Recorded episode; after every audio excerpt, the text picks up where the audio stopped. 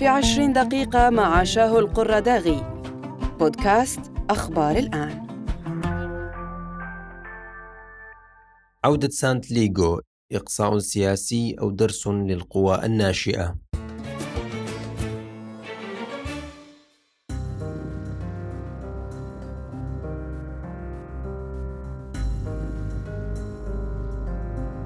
نجح البرلمان العراقي في التصويت على اعتماد القاسم الانتخابي 1.7 في نظام سانت ليغو خلال تعديل قانون الانتخابات في جلسة الاثنين الماضي، والذي اعتبره المعارضون قانونا مناسبا ومفصلا على القوى السياسية التقليدية العراقية لضمان بقائها في الساحة السياسية بعد إعادة نظام الدائرة الواحدة، وخاصة مع تراجع أصوات الكثير من الأحزاب السياسية في الانتخابات المبكرة التي أجريت عام 2021 والتي كانت وفقا لقانون جديد اعتمد الدوائر المتعددة والفوز بأعلى الأصوات، وكانت إحدى مطالب ثورة تشرين التي اندلعت عام 2019 وقدمت الكثير من الضحايا في سبيل إحداث تغيير حقيقي في العراق. مرحبا بكم في حلقة جديدة من بودكاست في 20 دقيقة، نناقش فيها تداعيات عودة نظام سانت ليغو وتأثيره على العملية الانتخابية والسياسية في العراق، وخاصة مع مخاوف القوى الجديدة والمستقلة من تحول هذا القانون إلى وسيلة للإقصاء السياسي في ظل تراجع الصدر عن المشهد السياسي ووصول الإطار التنسيقي إلى السلطة وأفول القوى السياسية الناشئة وغياب تأثيرهم. خرج العشرات من الشباب والناشطين إلى أسوار المنطقة الخضراء في بغداد للتظاهر والتعبير عن رفضهم لعودة القوانين الغير منصفة والغير عادلة التي تقف ضد توصيات المرجعية كما وصفوها. ودعا الناشطون في بيان لهم سكان العاصمة بغداد إلى الالتحاق بركب المعتصمين، مطالبين البرلمان العراقي برفع فقرة تعديل مجالس المحافظات، مع التهديد باتخاذ خطوات تصعيدية في حال تمرير هذه التعديلات والعودة إلى نقطة الصفر بحسب تعبيرهم.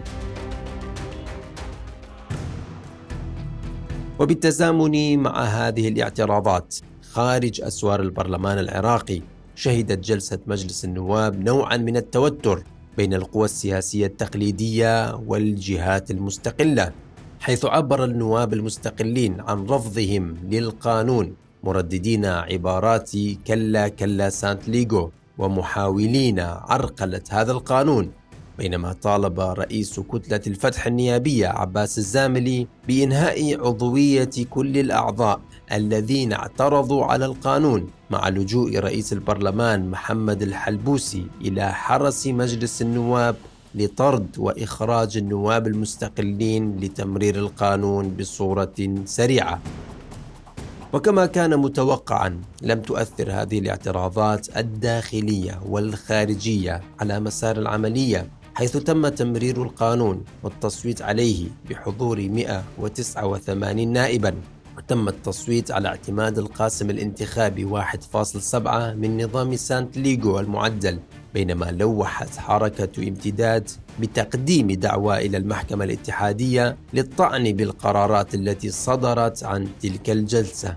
وبحسب صحيفة اندبندنت العربية، فإن اعتماد نظام سانت ليغو على القاسم الانتخابي 1.7 هيمنت من زعامات السلطة التقليدية ويجعلها متحكمة أكثر بالقوائم، وهو يعتمد على توزيع الأصوات داخل القائمة الانتخابية وليس على الفائز الأعلى، كما يعتمد القانون أن المحافظة هي دائرة انتخابية واحدة، ويلغي عدالة المنافسة في الانتخابات، وستبقى الكتل التقليدية هي المهيمنة وهي صاحبة الحظ الأوفر للدخول مجددا إلى قبة البرلمان.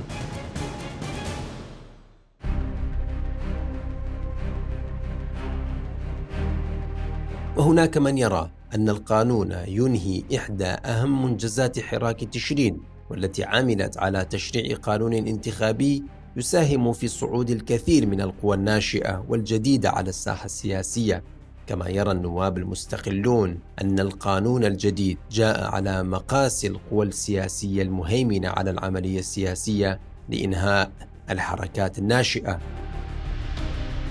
قد أكد النائب عن المكون المسيحي ينادم كنا في تصريحات صحفية أن العودة إلى اعتماد نظام سانت ليغو في قانون الانتخابات النيابية سوف يقصي المكونات الصغيرة والأحزاب الناشئة، وقد يؤدي إلى فوز أحد المرشحين بحصوله على 1000 صوت فقط، فيما يخسر منافسه والمرشح الآخر رغم حصوله على 15000 صوت، وهذا الأمر يخالف العدالة ويؤثر على التمثيل الحقيقي للناخبين، مبينا بأن اعتماد نسبة التقسيم سواء كانت 1.9 أو كما أعلنوا بأنها ستكون 1.7 لن تغير شيء، وسوف يبقى صاحب الكتلة الأكبر هو الفائز رغم حصوله على أصوات أقل بكثير من النائب المستقل أو النائب المنتمي إلى مكون صغير أو لأحزاب الجديدة الناشئة.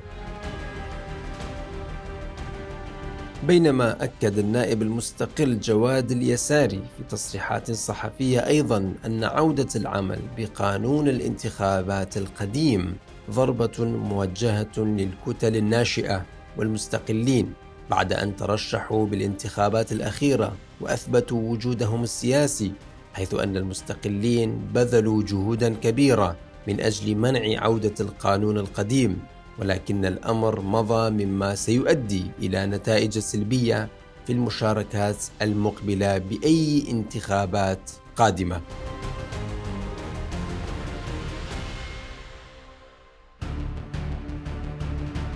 بينما يؤكد النائب عن كتلة صادقون أحمد الموسوي أن قانون الانتخابات السابق أفرزت مشاكل حقيقية أوصلت البلاد إلى مرحلة الاقتتال، ونتائج الانتخابات السابقة كانت غير واقعية وأدت لغياب الاستقرار السياسي بحسب تعبيره.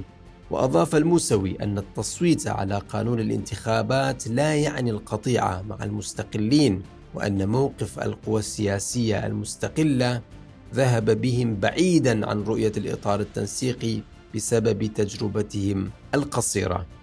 وللمزيد حول هذا الموضوع ومعرفة أبعاده وفهم تداعياته المستقبلية نتحدث مع الكاتب والمستشار المتخصص في الانتخابات الأستاذ سعد الراوي، نائب مجلس مفوضية الانتخابات الأسبق، ونسأله أولا: هل ينهي هذا القانون إمكانية التغيير كما يقال عن طريق الصناديق بصورة كاملة؟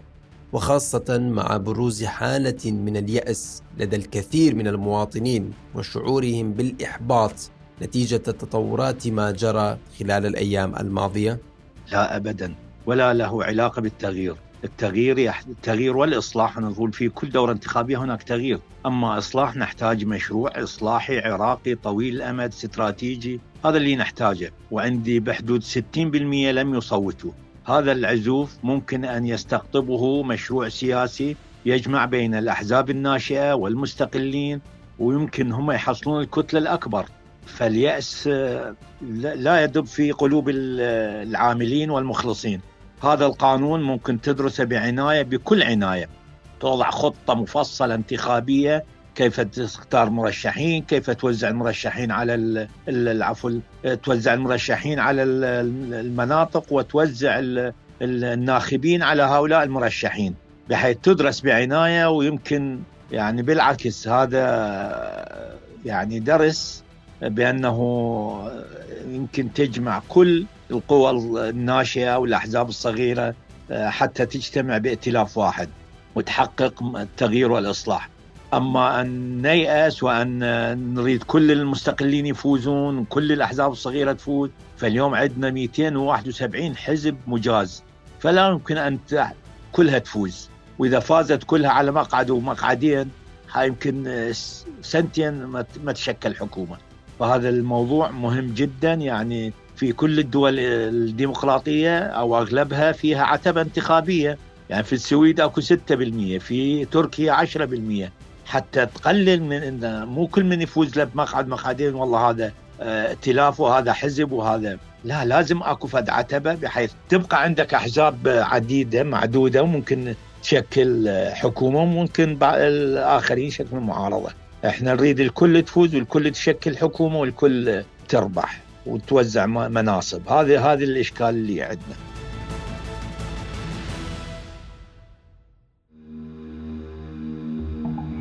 كيف نجحت الجهات السياسية من تمرير هذا القانون رغم وجود اعتراضات من الشارع العراقي وجهات مستقلة، وأيضاً رأينا مظاهرات أمام أسوار المنطقة الخضراء تندد بهذه المحاولات وبالعودة إلى سانت ليغو؟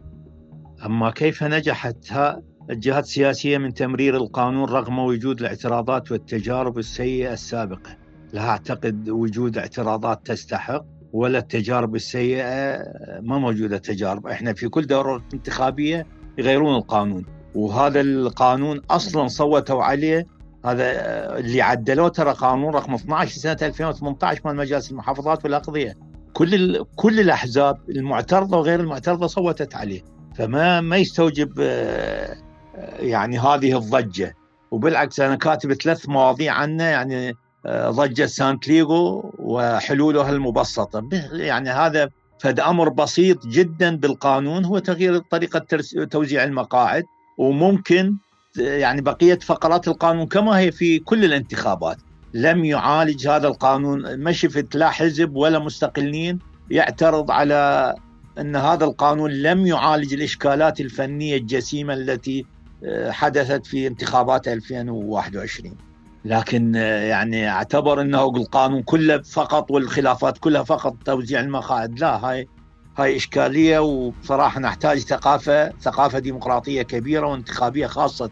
يعني كثير من الأحزاب والمستقلين أغلب منتميهم للأحزاب هو لم يقرأ المنظومة الانتخابية ولم يفسر فقراتها ولا يعرف ما هي إيجابياتها وسلبياتها وكيف أعمل وفق هذا القانون أو ذاك.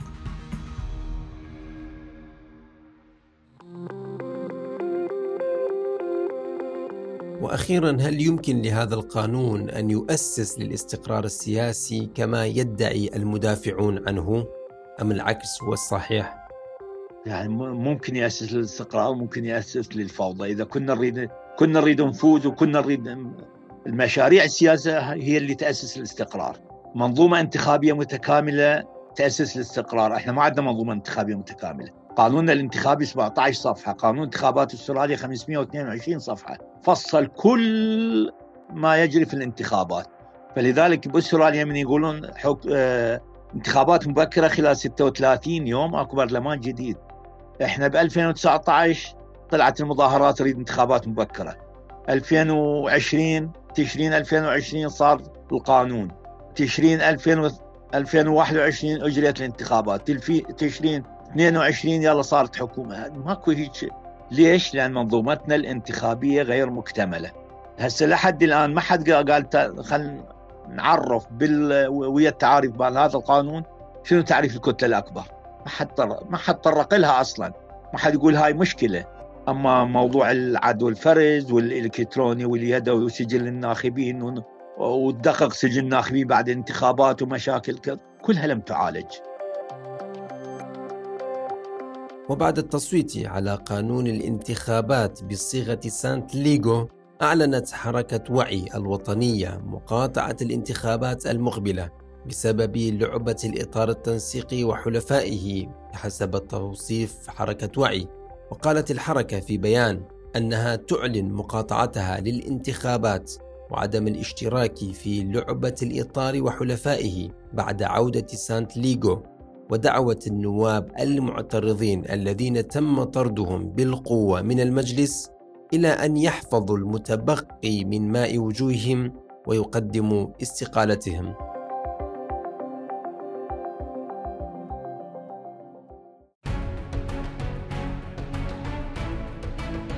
ونشرت وسائل إعلامية دولية تقارير عدة حول القانون الانتخابي الجديد، حيث تحدثت شبكة ميدل إيست أونلاين وعرب ويكلي بأن القانون وتطبيقه سيحرص على تقليل ظهور أي أحزاب سياسية جديدة قادرة على تحدي الأحزاب الحالية الكبيرة بشكل حقيقي وأنه عقب التعديل الانتخابي الأخير والخروج من نظام سانت ليغو تعرضت الأحزاب السياسية العراقية الكبيرة وخصوصا في الإطار التنسيقي إلى ضربة سياسية بخسارتها الانتخابات وفقدانها نصف المقاعد، الأمر الذي دفع بها إلى محاولة إلغاء التعديلات الانتخابية التي كانت المبعوثة الأممية إلى العراق جينين بلاس قد أشادت بها عام 2021.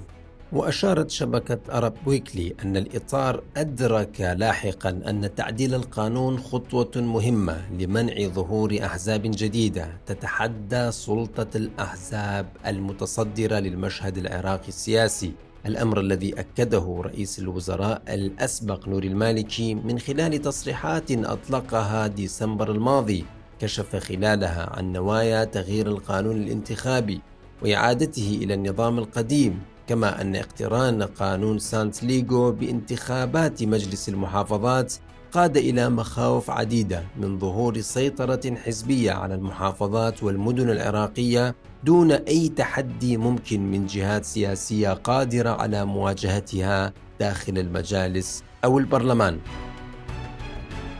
وهناك مجموعة من التحديات التي قد تواجه الأطراف السياسية التي أصرت على العودة إلى نظام سانت ليغو في الانتخابات، منها الخوف من عودة الاحتجاجات والمظاهرات الشعبية، وخاصة مع شعور المواطنين باليأس والإحباط وضياع أحد الإنجازات المهمة التي تحققت نتيجة خروجهم إلى الشوارع والتضحية في سبيل التغيير، إضافة إلى إمكانية عودة التيار الصدري إلى الاحتجاج الجماهيري واستغلال حالة الاحتقان الموجودة لدى الشارع العراقي في ظل تراكم الأزمات والمشاكل الحالية سواء الاقتصادية أو السياسية، والتي تؤهل الأرضية لاحتجاجات قادمة في مواجهة المنظومة السياسية الحاكمة التي كانت توفر الغطاء الرئيسي لهذه التغييرات التي سوف تضمن بقائها ضمن المنظومة السياسية إلى فترة غير معلومة. وبين من يرى أن العودة إلى سانت ليغو هو مشروع إقصاء سياسي من قبل القوى التقليدية، ومن يرى أنه درس للقوى الناشئة وفرصة للاتحاد وبناء مشاريع مشتركة والدخول في المنافسة بصورة أقوى، يبدو أن هذه الخطوة سوف تؤثر سلبياً على نسبة مشاركة العراقيين في الانتخابات القادمة والتي تتراجع مع كل انتخابات نتيجة لشعور المواطنين بعدم تأثير نتائج الصناديق على حياتهم اليومية وعدم حدوث تغييرات حقيقية على أرض الواقع، حيث يرى العراقيون بأن الجهات الفاعلة التي تمتلك السلاح وتحظى بدعم خارجي بإمكانها تشكيل الحكومة بغض النظر عن نتائج الانتخابات، كما حصل في عام 2010 وتكرر في عام 2021، وأن المنظومة السياسية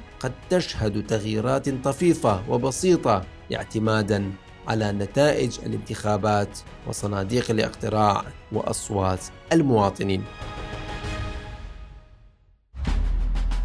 إلى هنا ننتهي من حلقة هذا الأسبوع من بودكاست في 20 دقيقة، تحدثنا فيها عن نجاح البرلمان العراقي في التصويت على عودة سانت ليغو، وهل هو إقصاء سياسي وهيمنة للأحزاب السياسية التقليدية لإبعاد القوى الناشئة والمستقلين، أم هو درس للقوى الجديدة حتى تتوحد وتجتمع وتقف خلف مشروع واحد وتستطيع أن تجمع شتاتها وتنافس القوى التقليدية؟ شكرا لكم لحسن الاستماع، وإلى اللقاء في الحلقات القادمة.